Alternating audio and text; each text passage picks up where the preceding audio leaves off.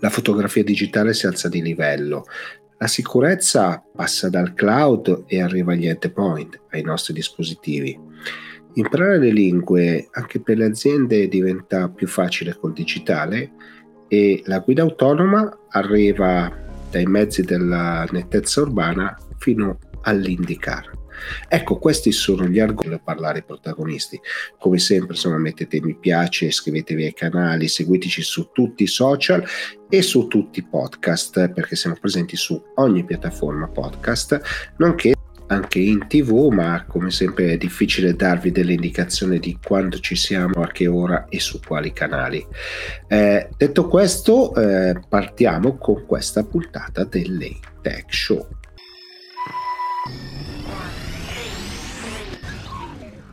Sono qui con Paolo Ardemagni di Sentinel One, che è un vecchio amico, ma che è sicuramente una delle persone forse più preparate sui temi della sicurezza e quindi insomma volevo un po' coinvolgerlo nelle tech show, per cui benvenuto Paolo e partiamo proprio da qui, cosa state vedendo in Sentinel One? Un, un, un bel teatro, il teatro d'azione appunto Sud Europa, Mediterraneo e paesi dell'Est, eh, comunque Europa, Europa continentale in totale. Ma stiamo vedendo una, un incredibile movimento di organi- come organizzare la vita futura dei prossimi 10-15 anni utilizzando eh, quello che forse prima non si era mai capito bene, cioè questo famoso eh, nuvolone che ci permette di comunicare con tutto in ogni modo in un con un qualunque sistema device. Quindi ci sono eh, tantissimi eh, IP address che sono anche nelle case moderne. Io ho una casa, vivo con due figli, per cui ognuno di noi ha circa un 7-8, ho fatto il calcolo, device personali dagli Xbox ai computer, ai telefoni, con questi IP che entrano eh, in questa famiglia di quattro persone standard italiana quindi 7 per 4, 28, una trentina circa di IP che girano per casa. E, e, e, poco tempo fa non si poteva pensare a una cosa del genere. Quindi cosa stiamo vedendo oggi? Stiamo vedendo che avendo una trentina eh, di occhiolini che stanno entrando nella nostra casa, eh, se questi non sono organizzati in una maniera congrua, diciamo così, eh, non andrei a sottostimare eh, eh, quello che comunque s- può avvenire mh, all'interno di una casa come esempio, ma automaticamente all'interno di un'azienda o all'interno di una casa e di un'azienda eh, con la possibilità appunto di eh, avere la privacy distrutta, di avere il furto dei dati, di avere tante cose. Cioè non, non voglio sembrare catastrofico eh, come tante no, cose. No, una superficie d'attacco pazzesca. È una superficie d'attacco pazzesca, cioè permettetemi la banalità dell'esempio, avendo un'automobile guidando mezz'ora al giorno è differente che avere un'automobile e, gu- e, guidare 24 ore al giorno con l'automobile. Quindi la possibilità di fare un incidente guidando 24 ore su 24 è molto più alta che guidando mezz'ora al giorno. Con questo banalissimo esempio noi stiamo guidando forse 48 ore al giorno perché la superficie di attacco diventa assolutamente tutto. Ecco, questo è. Ma non tanto di attacco, ma anche di possibilità eh, proprio di avere le nostre cose in mostra. E quindi questo è un problema, ma raccontaci un po' cosa, cosa state facendo. Uè, allora l'evoluzione, tu dici mi occupo della regione, ma io sono 30 anni che mi occupo di sicurezza perché sono stato tra le prime persone in Europa a, a vivere l'antivirus così come era chiamato, come è chiamato ancora oggi, eh, ma comunque sia tutto nasce da lì, eh, dal famoso dischetto che 30 anni fa veniva inserito nei giornali e poi oggi l'evoluzione lo porta a sicuramente essere residente all'interno del PC o del mobile telefono, ma sicuramente l'importanza del, del PC mobile e del telefono diventa eh, vitale come diventa oggi, eh, altro esempio banale, ma purtroppo viviamo di questo, il, il, virus in modalità bocca, quindi copriamo la bocca, copriamo il naso, perché sono i due, i due luoghi dove si può sicuramente eh, eh attaccare questo maledetto virus.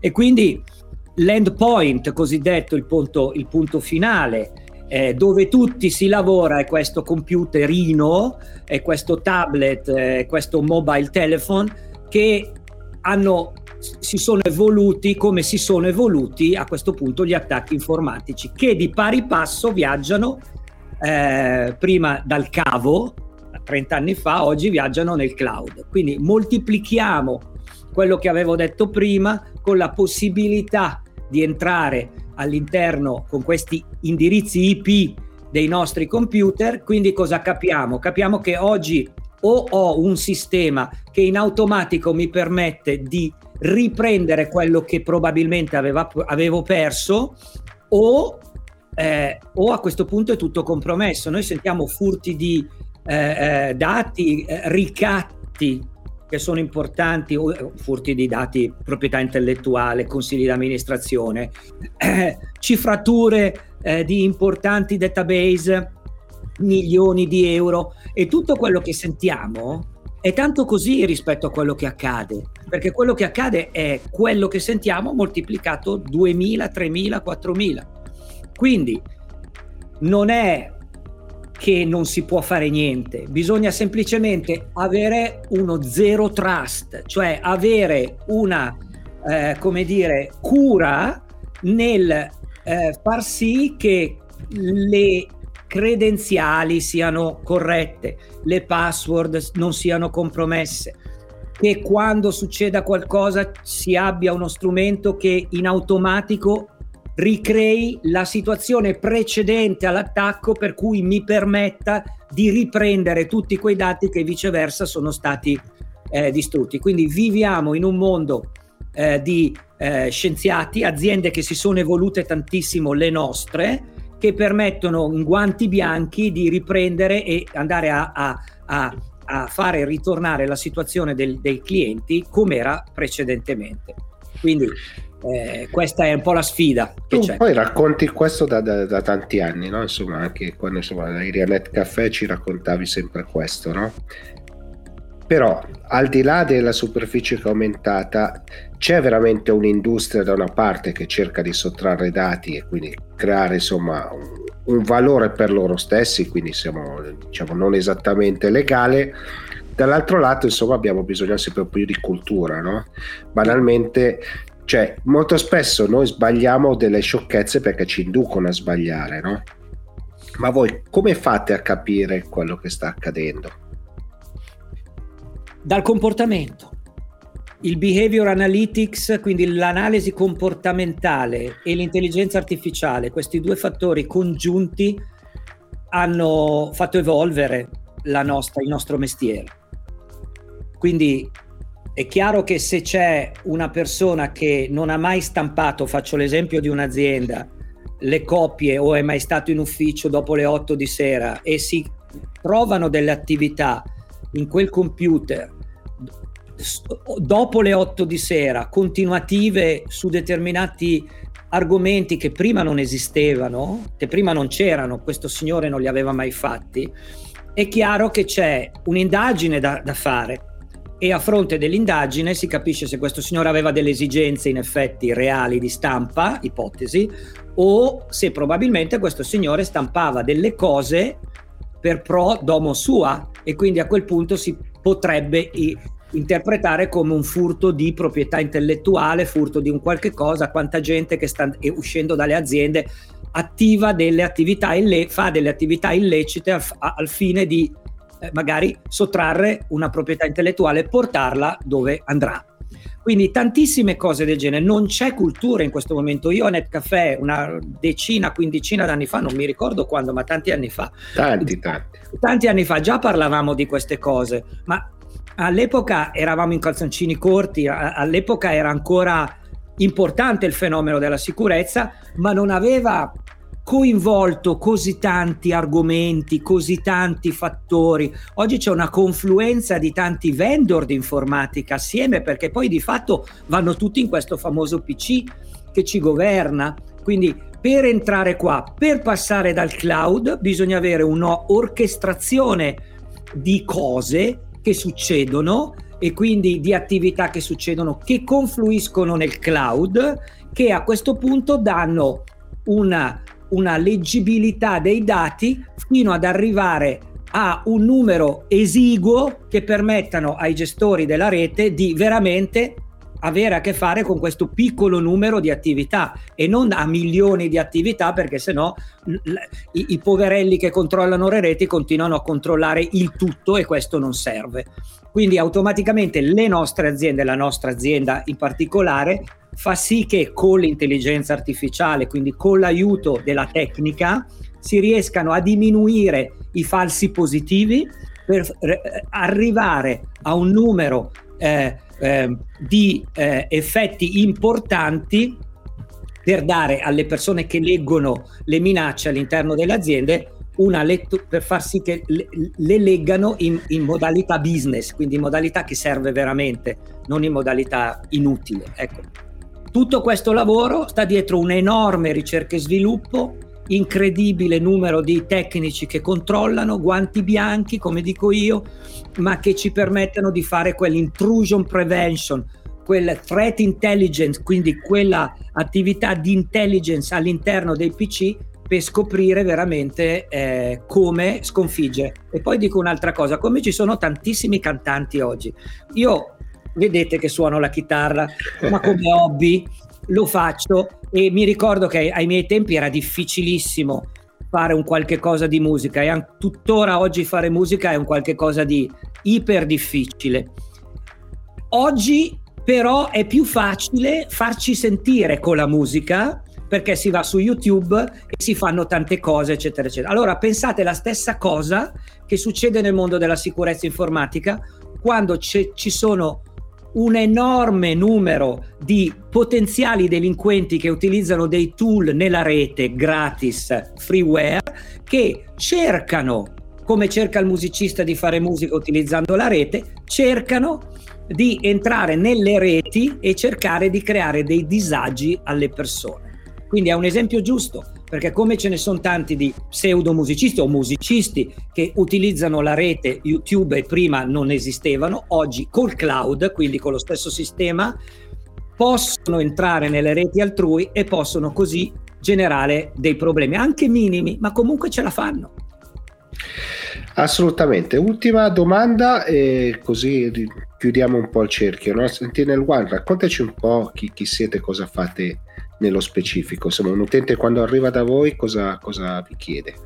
Allora, Sentinel One è un'azienda che recentemente si è quotata in borsa al New York Stock Exchange, quindi è un'azienda completamente eh, valida dal punto di vista di quello che può dare ai clienti, cioè certificato un'azienda solida eh, e quindi entra a far parte un po' del gruppo eh, delle aziende più importanti di quello che è la, la sicurezza informatica. Cosa, cosa, facciamo? Chiaramente abbiamo una ricerca e sviluppo in Europa moltante con circa 300 persone che si occupano proprio di RD e negli Stati Uniti e sempre in Europa abbiamo laboratori eh, eh, di analisi, threat intelligence eh, e quant'altro con, con, con, con professionisti che, che cercano di servire le aziende servire le aziende che sono dalle piccole e medie alle, alle grosse. Molto spesso, e anzi oggi sta prendendo piede tantissimo il servizio gestito,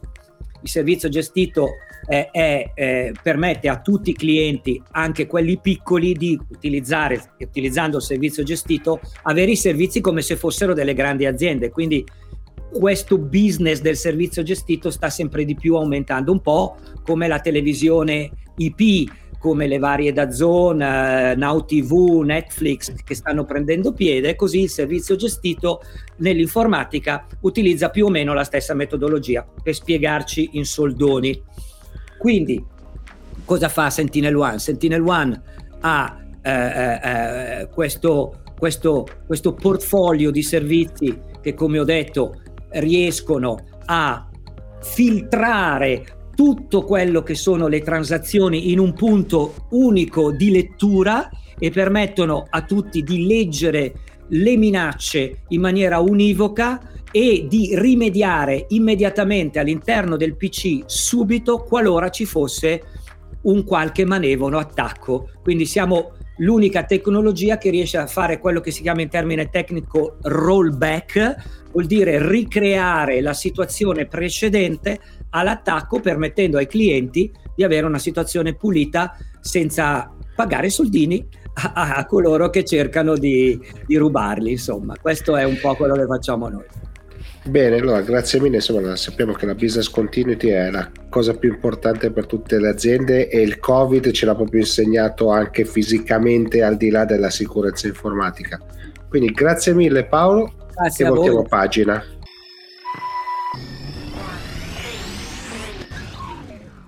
Sono qui con Aurelio Lazzolino di Sony per parlare di una cosa che a me piace tantissimo, che è la fotografia, quindi insomma gli strumenti legati alla fotografia, però partiamo un po' dal mercato e da cosa sta facendo Sony, quindi Aurella benvenuta, grazie per essere qui e raccontaci un po' insomma, quello che state vedendo. Provo a darti un overview, diciamo, eh, in maniera abbastanza sintetica. Uh, allora, che cosa stiamo facendo? Sony, uh, come, come, tu sai, uh, Sony è diventata eh, a tutti gli effetti leader nel mercato full frame, ormai diciamo quasi siamo più vicini al quarto anno che non al terzo, diciamo per correttezza tre anni e mezzo abbondanti quindi con il lancio della, della 7M3 che per noi è stato un lancio strategico perché eh, diciamo che era un prodotto molto versatile, la 7M3 è tuttora un prodotto, un prodotto versatile, quindi adatto sia per foto che, che per video ed stato, aveva una serie di caratteristiche piuttosto interessanti, si proponeva anche come un ottimo secondo corpo macchina per i professionisti e, mm, eh, e soprattutto a, a, mio avviso diciamo, è stata lanciata eh, diciamo, con un posizionamento prezzo forse leggermente inferiore rispetto a quello che era il valore effettivo della fotocamera.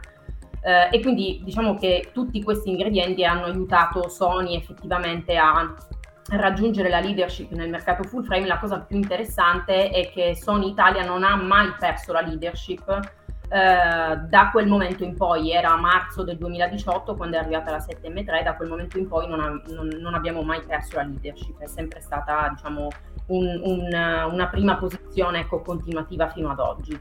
Eh, è chiaro che però da allora in poi insomma eh, c'è stata ovviamente un, un'evoluzione anche nelle tecnologie, eh, per cui per esempio anche ehm, la messa a fuoco automatica sull'occhio nel frattempo si è, si è evoluta, abbiamo eh, introdotto sia sui modelli full frame che sui modelli APS-C il real time eye autofocus, quindi la capacità dell'algoritmo di fare dei calcoli particolari e quindi di riuscire a seguire in tempo reale anche soggetti in, uh, in movimento e quindi questo ci ha dato uh, una grande mano per esempio soprattutto in ambito sportivo per la, fotografia, per la fotografia sportiva. Parliamo di intelligenza artificiale uh, sotto tanti punti di vista per cui diciamo da marzo del 2018 ad oggi abbiamo fatto tanti passi in avanti la 7RM3 per esempio ha conosciuto il modello successore appunto con la 7R4, quindi siamo passati da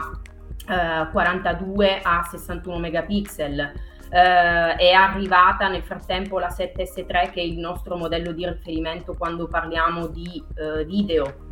Um, e quindi siamo arrivati al 4K 120p eh, abbiamo lanciato poi anche il nostro modello top di gamma, il nostro modello in assoluto più rappresentativo che è l'Alfa 1 che si chiama così proprio perché vuole essere in qualche modo unica nel mercato per una serie di caratteristiche, diciamo, di, di, di prestazioni che, che offre eh, e in quel caso ci siamo spinti ad un sensore da 50 megapixel, un uh, processore super evoluto, uh, 8 volte più veloce rispetto al, al, nostro storico processore, eccetera. Per cui ehm, diciamo che visti tutti i passi in avanti che abbiamo fatto eh, e godendo anche di un, di un vantaggio rispetto ai, eh, ai competitor, e cioè eh, il fatto di produrre tutto internamente. Sony produce eh, i sensori, i processori, produce gli chassis dei corpi macchina come delle ottiche, per cui ehm, diciamo, abbiamo sviluppato nel tempo anche, abbiamo, diciamo, gli ingegneri giapponesi, ecco, non mi, non mi prendo questo merito, eh, un, un know-how tale per cui eh, riusciamo appunto a far parlare tutte queste tecnologie tra di loro ehm, e quindi ehm, ci, ci, ha permesso per esempio nel tempo di raggiungere anche delle durate eh, della batteria eh, veramente eh, notevoli eh, perché originariamente per esempio un, un, problema delle mirrorless diciamo, rispetto alle reflex era che chiaramente eh, tutta la parte eh, elettronica consumava più, più, batteria. Abbiamo fatto grandi passi in avanti anche sotto questo punto di vista. Per cui diciamo che Uh, tutto questo uh, per, per, dire che la 7M3 che è stata lanciata appunto nel 2018 eh, alla luce di eh, una serie di passi avanti che abbiamo fatto a livello di tecnologie sviluppate, necessitava, diciamo, passami il termine, di essere un po' rispolverata. Ecco. Aveva bisogno di un, un cambiamento, insomma. Più che altro voi siete andati a migliorare quasi punto per punto, cioè tutte le caratteristiche, non è che ne avete lasciata una indietro. Questa è la cosa che mi ha un po' stupito leggendo tutto quanto. Eh. Sì, sì, sì abbiamo, mm, sì, abbiamo lavorato sotto tutti i fronti. Sicuramente siamo partiti proprio dal cuore della fotocamera, quindi dal, dal sensore, dal processore, quindi dal, dal, dai 24 megapixel della 7M3 siamo passati ai 33 megapixel. Eh, abbiamo eh, chiaramente sostituito il, il processore per cui ab- abbiamo utilizzato la migliore tecnologia a nostra disposizione, nel senso che nel processore della 7M4 abbiamo introdotto il, eh, scusami, nella 7M4 abbiamo introdotto il processore dell'Alpha 1 e della 7S3, quindi un processore di nuova generazione. In questo eh, diciamo, ehm, abbiamo un po' mantenuto l'approccio che avevamo avuto qualche anno fa appunto con la 7M3, nel senso che anche allora avevamo preso il processore del nostro modello quello che allora era il nostro modello top di gamma, l'Alfa 9, e, e, lo avevamo messo appunto nella 7M3. Perché l'idea qual è? L'idea è di creare un modello tra virgolette basico, quindi mh, la 7M3 era stata lanciata così, eh, dicendo, chiamandola proprio, definendola the basic model e quello che abbiamo fatto con il lancio della 7M4, quello che abbiamo detto con il lancio della 7M4 è che questa fotocamera è il nuovo standard di riferimento, cioè per noi è quello che una fotocamera full frame deve assolutamente avere in termini di caratteristiche e quindi poi di prestazioni.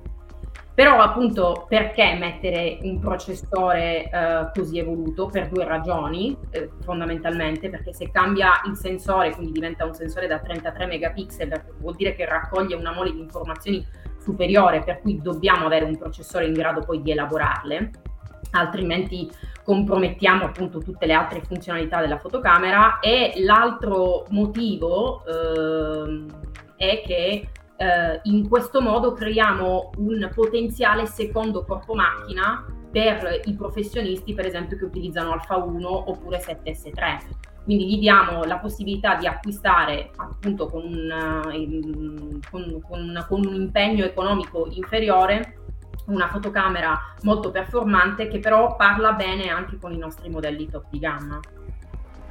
Um, sensore, processore, poi per esempio, visto che ho nominato Alpha 1 e 7S3, ci sono tante caratteristiche di questo. Se, se la 7M3 era versatile, diciamo che la 7M4 è diventata ancora più versatile e se vogliamo eh, con un'impronta video ancora più accentuata perché eh, visto che parlavo proprio di eh, potenziale secondo corpo macchina, le caratteristiche video di questa fotocamera della 7M4 sono veramente molto simili, diciamo, si avvicinano molto alla 7S3.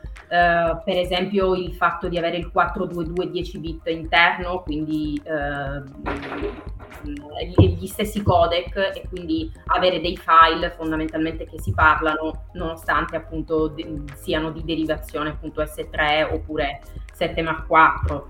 Um, altre caratteristiche video, per esempio il, il 4K, ovviamente se voglio, il 4, voglio, fare il 4K a 120p, ovviamente devo utilizzare la 7S3, ma eh, se necessito di un secondo corpo macchina, eh, con delle ottime prestazioni ma non mi serve il 120p, allora posso acquistare una 7M4 e potrò fare il 4K in 30p sfruttando completamente il sensore full frame oppure potrò fare il 4K a 60p se lavoro in super 35 mm.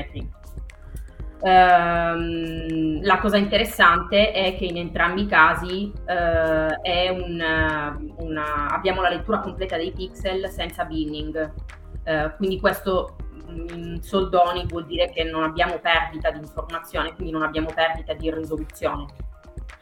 La cosa, la cosa, interessante no, da, da, da, mero osservatore del, del, del, mercato di quello che sta succedendo no, è che mm. da una parte abbiamo l'esplosione della fotografia no? sui social, Instagram e via di seguito, no? e, e, quindi diciamo usa e getta è diventato il cellulare che fa la foto. Però poi quando si cerca qualcosa di più bisogna andare su questi strumenti che assumono veramente un valore superiore, no? E quindi è, è stranissimo perché la fotografia è diventata la portata di tutti, però chi vuol fare qualcosa di più, mettere semplicemente l'effetto, deve andare a cercare e per oggi ha anche delle opportunità pazzesche. Esatto, sì, sono un po' d'accordo con te che dicevi eh, Instagram sicuramente che è un social molto, molto in voga ha eh, chiaramente dato veramente il là al mondo della fotografia, però sono d'accordo con te nel dire che sì, effettivamente eh, è stata un'evoluzione pazzesca degli smartphone eh, in pochissimo tempo, tra l'altro, però ehm, è anche vero appunto eh, che diciamo, spesso quello che facciamo con gli smartphone si scattiamo delle fotografie che sono però un po' degli appunti, no? Ehm, però se vuoi appunto fare un lavoro di qualità, se vuoi poi stampare la fotografia, perché il bello della fotografia è poi la, la magia della fotografia è che riesce a, stamp- a, a fermare un po' il tempo, no? e quindi è bello poi poterli anche stampare questi ricordi, poterli eh, rivivere anche passeggiando per casa, passando da una stanza all'altra. E se io voglio stampare una fotografia, se proviamo a stampare la fotografia scattata con uno smartphone mm, anche di ottima qualità eh, cioè, per l'amor di Dio però c'è una differenza tra ottiche di, di, di, di rumore no? per quanto poi ci, sia, cioè, insomma, ci mettono tutta l'intelligenza artificiale possibile no? però la differenza se la dai in mano al professionista quando guarda uno scatto lo vede subito cioè è, è lampante per noi normali magari è più difficile però la differenza di qualità di definizione di, di, di tutto quanto è netta. Assolutamente. E visto che parlavi appunto di, di gestione del rumore ehm, una cosa eh, importante che non abbiamo, di cui non abbiamo ancora parlato a proposito della 7M4 abbiamo parlato del sensore del processore ma il sensore, ecco una cosa importante, è un sensore retroilluminato. Eh, e quindi la, mm, l'insieme di sensore retroilluminato, eh, la sensibilità ISO che è espandibile fino a 204.000 e ehm, i 15 stop di gamma, di gamma, dinamica insieme alla stabilizzazione del corpo macchina che adesso si spinge, ci, ci consente una compensazione che arriva fino a 5,5 stop ci dà veramente la possibilità di avere delle immagini di, di, qualità anche in condizioni di scarsa luminosità e un'ottima gestione appunto del, del rumore. Um... Va bene, dai, grazie perché insomma mi sembra che abbiamo toccato veramente tutti i temi, no? Perché poi insomma la, la, fotografia, i video, girare video sono una passione di tanti e poi per trasformarli in, in qualcosa di un pochino più della passione servono degli strumenti adatti. Quindi, grazie mille Oriella per la chiacchierata grazie e voltiamo pagina.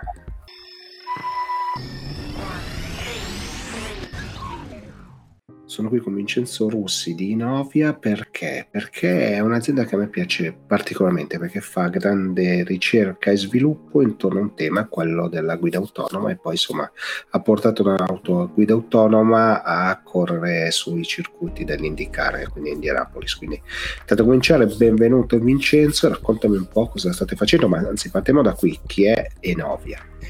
Allora, grazie per averci dato questa possibilità di condividere con uh, tutti voi questa, le, nostre esperienze che stiamo maturando nell'ambito della guida autonoma. Eh, beh, prima di tutto uh, forse vorrei fare un commento di tipo un po' più generale, se me lo consenti, eh, che è quello di indicare le motivazioni che ci hanno spinto a, a, a investire sul tema della guida autonoma.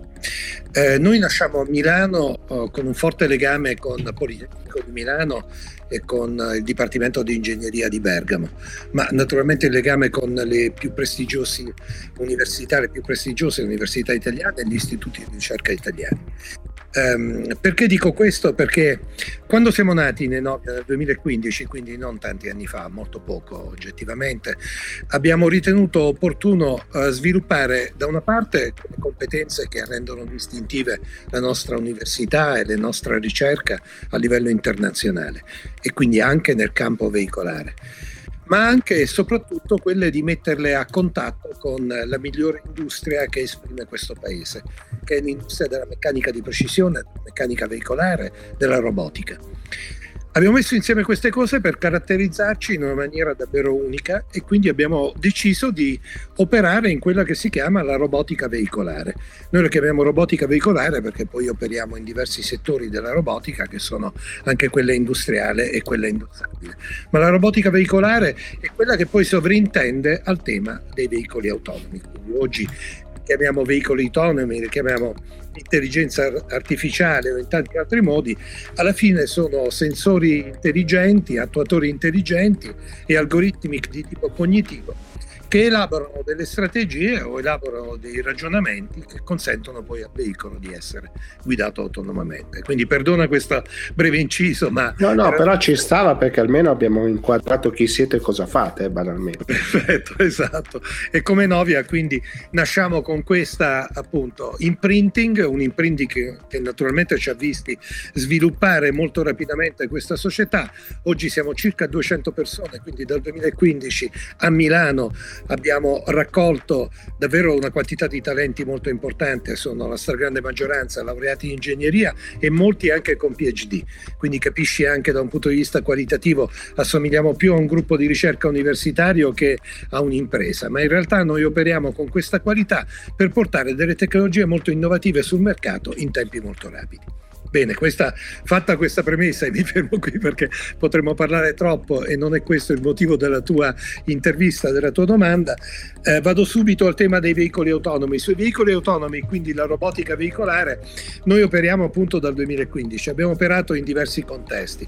Se vuoi oggi in sintesi ti potrei dire qualcosa che ci rende davvero unici sul mercato, io potrei dire internazionale, che è poi il motivo per cui siamo stati ospiti anche di eventi internazionali a fianco ai grandi grandi leader mondiali nel campo dei veicoli e dei veicoli autonomi o dei veicoli di nuova generazione. Perché?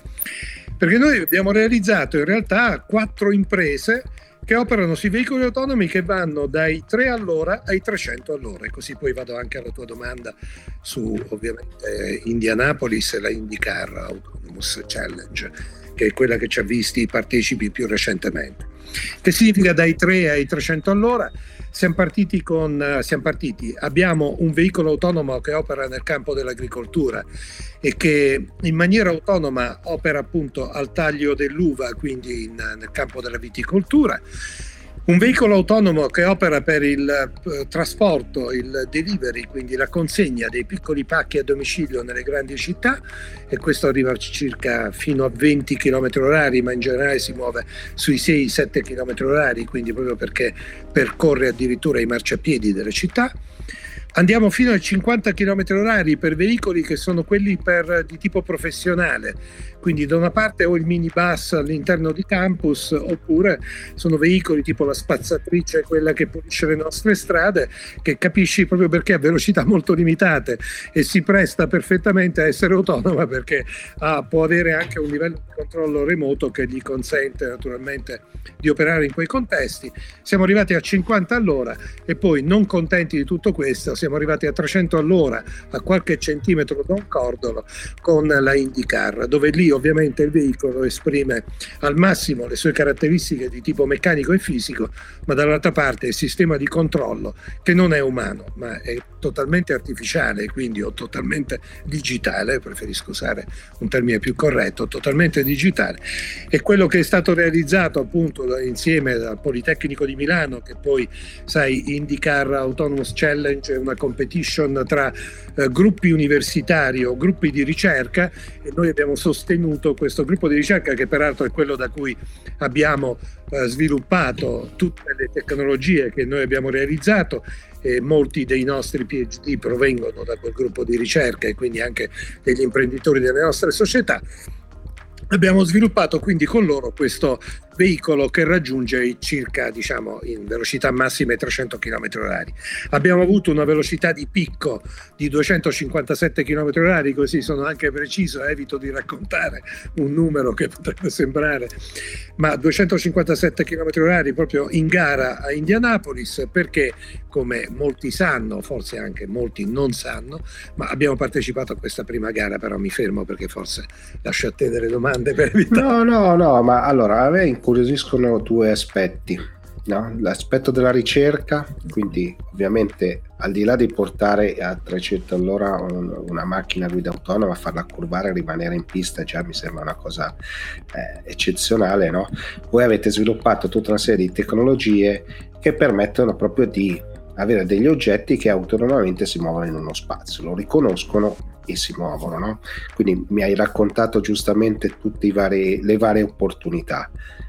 Quanto mercato c'è in questo momento? Oh, eh, allora, qui eh, è chiaro che per ciascuna di queste opportunità ti dovrei rispondere eh, da un punto di vista più specifico. Eh, nel campo dell'agricoltura quella è un'area che in questo momento si sta sviluppando a una rapidità incredibile. Tu sai che tutto il tema dell'agrotech, in particolar modo per quelle che sono le emergenze oggi, e le emergenze climatiche, la desertificazione e quant'altro, oggi impongono di guardare alla tecnologia come l'unica probabilmente o una delle più importanti soluzioni a un problema che oramai è un'emergenza, non è più un problema che arriverà, è un problema già presente. Quindi riguardo a queste. Quindi qui oggi c'è ancora poco in termini di mercato da un punto di vista di numeri, ma sono numeri che stanno crescendo e lo dico perché ad esempio sabato stesso, ma sono stato già per ben due volte coinvolto a parlare di intelligenza artificiale, visto che tu sei coinvolto molto in questi temi, io ne parlo nell'ambito dell'agricoltura e del food, che era una roba che pensavo di non doverne proprio parlare anche nella mia vita professionale. Quindi non ho mai e toccato... Invece, e invece, e invece oggi food e agricoltura eh, è diventato il tema su cui l'intelligenza artificiale, anche i veicoli autonomi devono spendersi. Quindi lì non ci sono numeri ancora importanti, ma le previsioni di crescita sono molto alte. Dall'altra i veicoli naturalmente per lo spostamento di piccoli pacchi, questi sono numeri che stanno crescendo molto rapidamente a livello internazionale perché eh, l'effetto dell'e-commerce con i meccanismi, come sai, di consegna rapida che oramai stanno diventando incredibili questi meccanismi si sono mossi, oggi si muovono molto con veicoli più sostenibili che sono le bici. Quello che la sostenibilità non c'è in questa tipologia è forse l'approccio che viene utilizzato anche nella gestione delle persone che vengono utilizzate perché qualche volta tutto questo l'abbiamo visto, non lo dico perché lo penso io, ma l'abbiamo visto, ha creato dei problemi dal punto di vista giustamente della gestione del rapporto con delle persone che vengono utilizzate con dei ritmi e con dei valori che probabilmente non corrispondono alle loro aspettative. Dall'altro un veicolo autonomo eh, per il trasporto di piccoli pacchi in città naturalmente è sostenibile da molti punti di vista e non lo cito perché nella sola Milano, come ben sai, il 27% della, oramai dell'inquinamento da trasporto è determinato dai veicoli che consegnano piccoli pacchi e quindi dobbiamo tenerne conto oltre a un problema di sostenibilità spaziale perché non c'è più spazio per farli muovere, sono 11.000 veicoli al giorno che si muovono qualche tonnellata, che spostano dei piccoli pacchi da qualche centinaio di grammi e quindi il tema va rivisto e va rivisto seriamente. Rivedere tutto questo significa non sostituire l'uomo, significa naturalmente far sì che ad esempio l'uomo possa essere parte di quelle centrali di controllo che andranno utilizzate sempre più per questa tecnologia di vita. centrali di controllo che richiederanno delle persone che guardano e che controllano questi veicoli perché poi benché autonomi capisci che soprattutto in una città dovranno essere previsti interventi per risolvere eventuali problemi. Andiamo al tema delle spazzatrici o comunque eh, lo chiamate spazzatrici, veicoli professionali. Lì c'è un mercato che e chiaramente sta crescendo anche lì a dismisura proprio perché si presta perfettamente. Non dico essere completamente autonomo. Immagina la spazzatrice che vediamo nella città di Milano. Ha due persone, una che guida a 3 km orari e l'altra che è fuori dalla spazzatrice per operare. Forse possiamo aumentare il livello di qualità del servizio dimezzando il numero di persone che si muovono, quindi raddoppiando il numero dei veicoli e rendendo una città più vivibile anche dal punto di vista della polizia e di queste altre cose. Eh, per quanto riguarda il veicolo autonomo, non ti cito, perdonami, ti faccio solo questo commento. Vai, vai, no, ma mi piacciono questi flash. Sì, eh, è chiaro che non stiamo parlando di una situazione in cui abbiamo un, ecco, l'ipotesi dei veicoli autonomi a 300 all'ora sarà un mercato particolarmente importante. Non è là, benché stiamo pensando ovviamente anche da questo punto di vista di costituire un'azienda che sarà dedicata a questa, però sarà più un'azienda che opererà per ecco, valutare dal punto di vista della ricerca e ottenerne delle dei risultati che poi potranno essere utilizzati in altri contesti. Ecco, lì stiamo vedendo che invece si sta prestando particolare attenzione a tutta questa tecnologia che noi abbiamo realizzato per portarla in quei settori dei veicoli e dei veicoli anche tradizionali dove questi sistemi di veicoli autonomi si muovono in parallelo a, al, al pilota, a quello che realmente lo usa. E questo per tre modalità che ti cito una viene chiamata in modalità ghost, quindi modalità fantasma. Il veicolo autonomo è sempre attivo, ma in realtà sei tu che guidi il veicolo. Che significa che il veicolo autonomo prende il controllo laddove tu faccia un errore, quindi prima che tu lo faccia. Capisci che questo è un bel passo avanti in termini di sicurezza attiva del veicolo, è uno straordinario passo avanti. Il secondo nell'area del testing dei veicoli. Sai che oggi il testing dei veicoli vengono fatti da persone che sono molto qualificate a fare il testing, Chiaro. ma il loro giudizio è del tutto personale, quindi loro dicono, eh, e tra l'altro non riproducibile, perché capisci che ho fatto un certo tipo di manovra, dichiaro un certo tipo di risultato o di effetto, la riproducibilità è difficile. Immagina se tutto questo viene fatto da un sistema autonomo che è in grado di riprodurre sistematicamente il problema e quindi di risolvere in fase di test.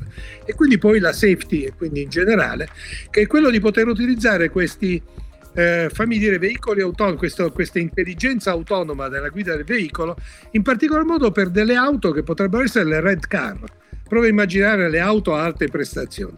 Né io né te immagino compreremo mai un veicolo eh, di alte prestazioni per farlo guidare a un sistema autonomo perché la bellezza sarà quella di provare qualcuno di quegli effetti.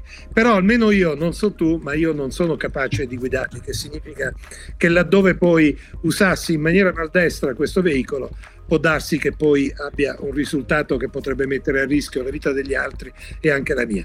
Ecco, immagina anche in quel caso un sistema che mi aiuta a guidare più complesso, ma questo si potrebbe portare sui bus, sui truck. Quindi capisci, cambia il modo di vedere il veicolo autonomo che oggi stiamo tutti guardando. Beh, ci metteremo io e te a fare l'intervista dentro un veicolo mentre ci porta da qualche parte.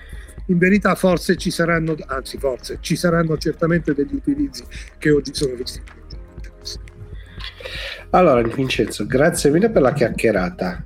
Mi riservo di ricontattarti prossimamente, così magari andiamo più nello specifico, magari sull'agricoltura, così eh, entriamo un po' nel dettaglio di come veramente l'intelligenza artificiale, l'automazione spinta fino ai veicoli autonomi può portare veramente un vantaggio a tutti, non solo al settore, ma veramente all'ambiente e a tutto quanto. Quindi, grazie mille e voltiamo pagina.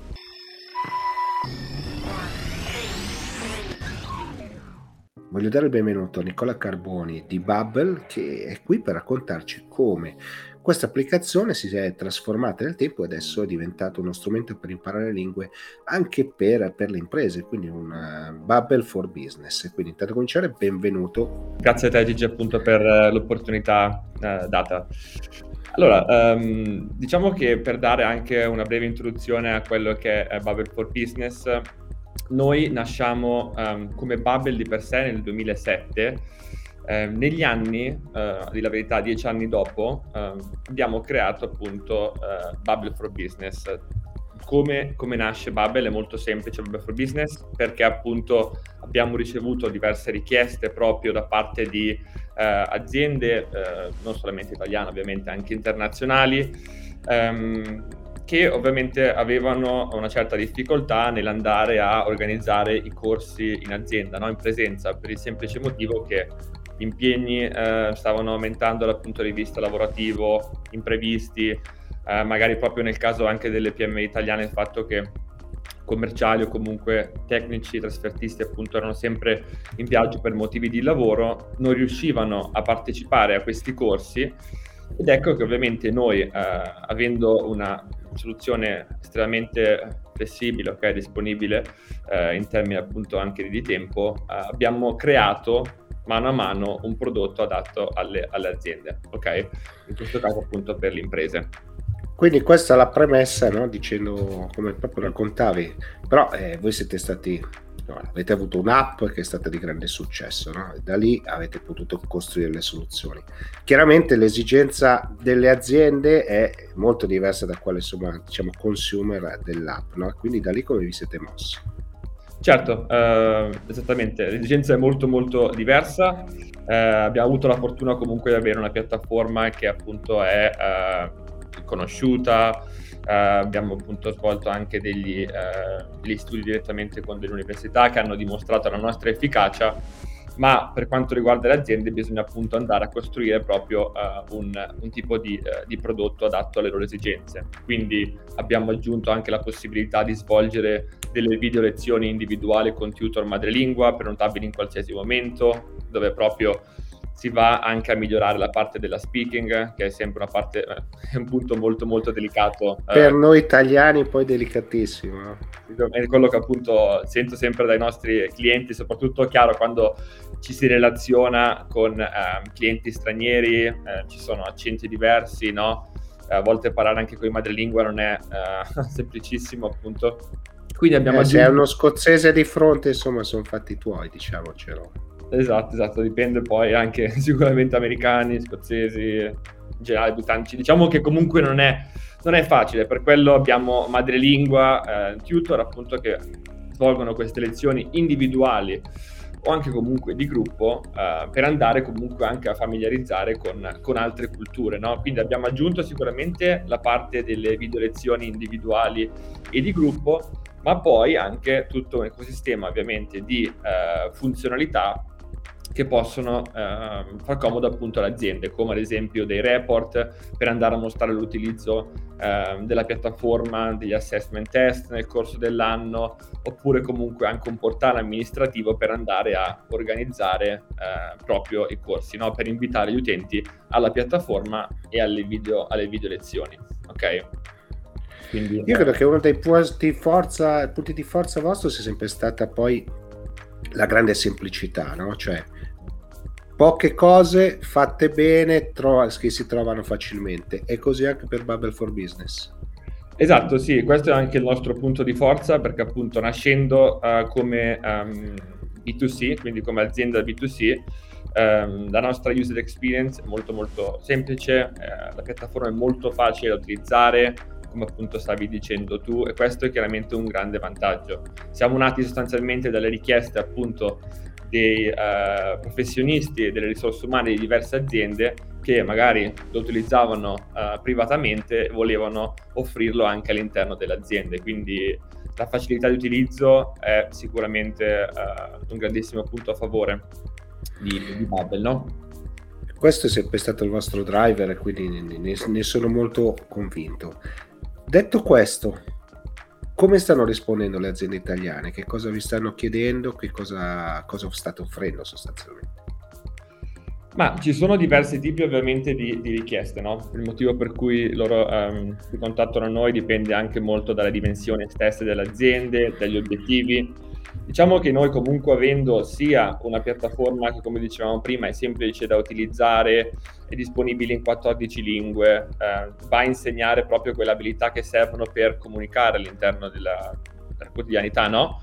questo potrebbe essere sicuramente alla piattaforma di per sé un ottimo benefit, quindi magari per le aziende più grosse multinazionali che vogliono andare appunto a aumentare eh, o migliorare l'esperienza dei collaboratori oppure comunque a renderli ancora più soddisfatti, a rendere ancora più un ambiente internazionale, la piattaforma e-learning di per sé potrebbe essere un ottimo strumento perché non comprende solo lo studio dell'inglese ma anche poi eh, dà accesso a altre lingue. Eh, casi invece diversi, no? come ad esempio quando so, mh, sono in contatto con uh, delle PMI, gli obiettivi ovviamente sono totalmente diversi eh, ed ecco che entrano in gioco anche le nostre video lezioni con i tutor eh, in formato individuale o di gruppo. L'obiettivo in questo caso è andare chiaramente a, a stabilire delle relazioni commerciali eh, durature e proficue con partner ovviamente e ehm, clienti stranieri, no? Um, è sicuramente uno dei, dei, motivi. Quindi a seconda poi della grandezza dell'azienda eh, e degli obiettivi abbiamo e possiamo andare poi diciamo, a, a coprire eh, le, diverse, le, diverse, esigenze, dal benefit ai training più, più formali con queste video lezioni. Più, più, concreti su cui insomma c'è un, immagino una dashboard dove si possa gestire anche a livello aziendale la cosa.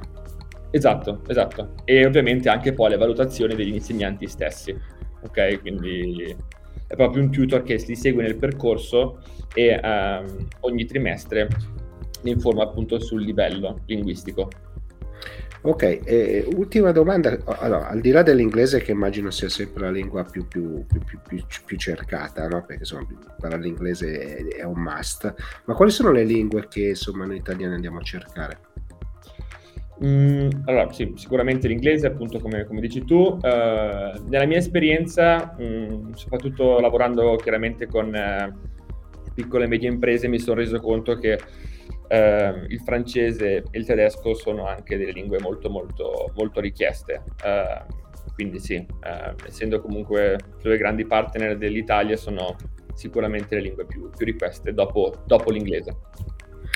Chiaro perché insomma i partner commerciali se uno lavora ha bisogno di parlare quella lingua, conoscere insomma, un pochino le sfumature, saper scrivere un, una lettera di presentazione, no? cioè sembrano sciocchezze sì. però poi fanno la differenza.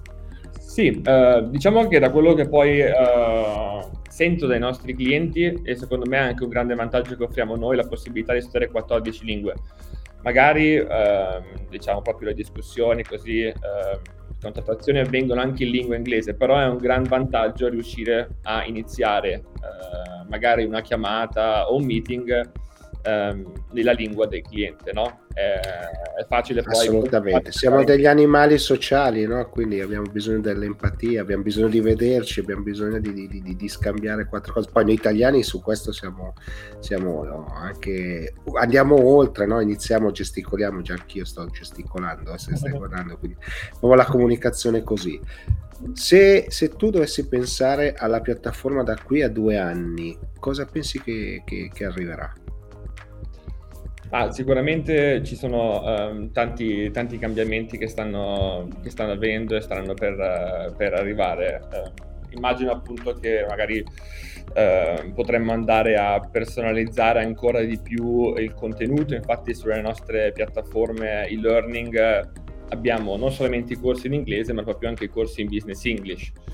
Eh, lavoriamo con industrie diverse, okay? quindi con settori diversi e noi abbiamo, e questo è anche un grande vantaggio di Bubble, il fatto che eh, sì, ci avvaliamo sicuramente anche della tecnologia, eh, ma i nostri corsi sono fatti proprio anche da esperti della didattica. No? Abbiamo 170 esperti della didattica e loro, a seconda delle richieste appunto che otteniamo dai nostri clienti vanno a creare dei contenuti specifici per determinate industrie. Non so, abbiamo ad esempio Bubble per industria farmaceutica, eh, Bubble per l'IT, eh, Bubble per la logistica, quindi eh, avremo sicuramente più clienti e anche più contenuti e la possibilità proprio di andare a soddisfare le esigenze in maniera ancora più eh, personalizzata e individuale. Quindi andate sempre più verso la verticalizzazione, cioè Mm, insomma, banalmente noi sappiamo che per imparare una lingua, al di là della grammatica, no, il vocabolario, l'uso dei termini, questo è fondamentale. Quindi andando sulla verticalizzazione sicuramente diventerà ancora più attrattivo Bubble for Business. Esatto, esatto, esatto. Questo, questo, sicuramente, perché abbiamo appunto questa, questa possibilità, eh, anche il nostro grande vantaggio, il fatto che abbiamo questa dimensione di diciamo, umanità, i nostri corsi sono fatti da esperti della didattica e quindi a seconda delle richieste che otteniamo poi possiamo andare sicuramente a, a, agire e a creare questi, questi corsi. Ok? Va bene, allora, grazie mille davvero Nicola perché è stata una bella chiacchierata, mi hai spiegato come possiamo utilizzare Bubble per imparare le lingue per il business e quindi insomma cercare di aiutare le nostre aziende. Grazie mille e voltiamo pagina.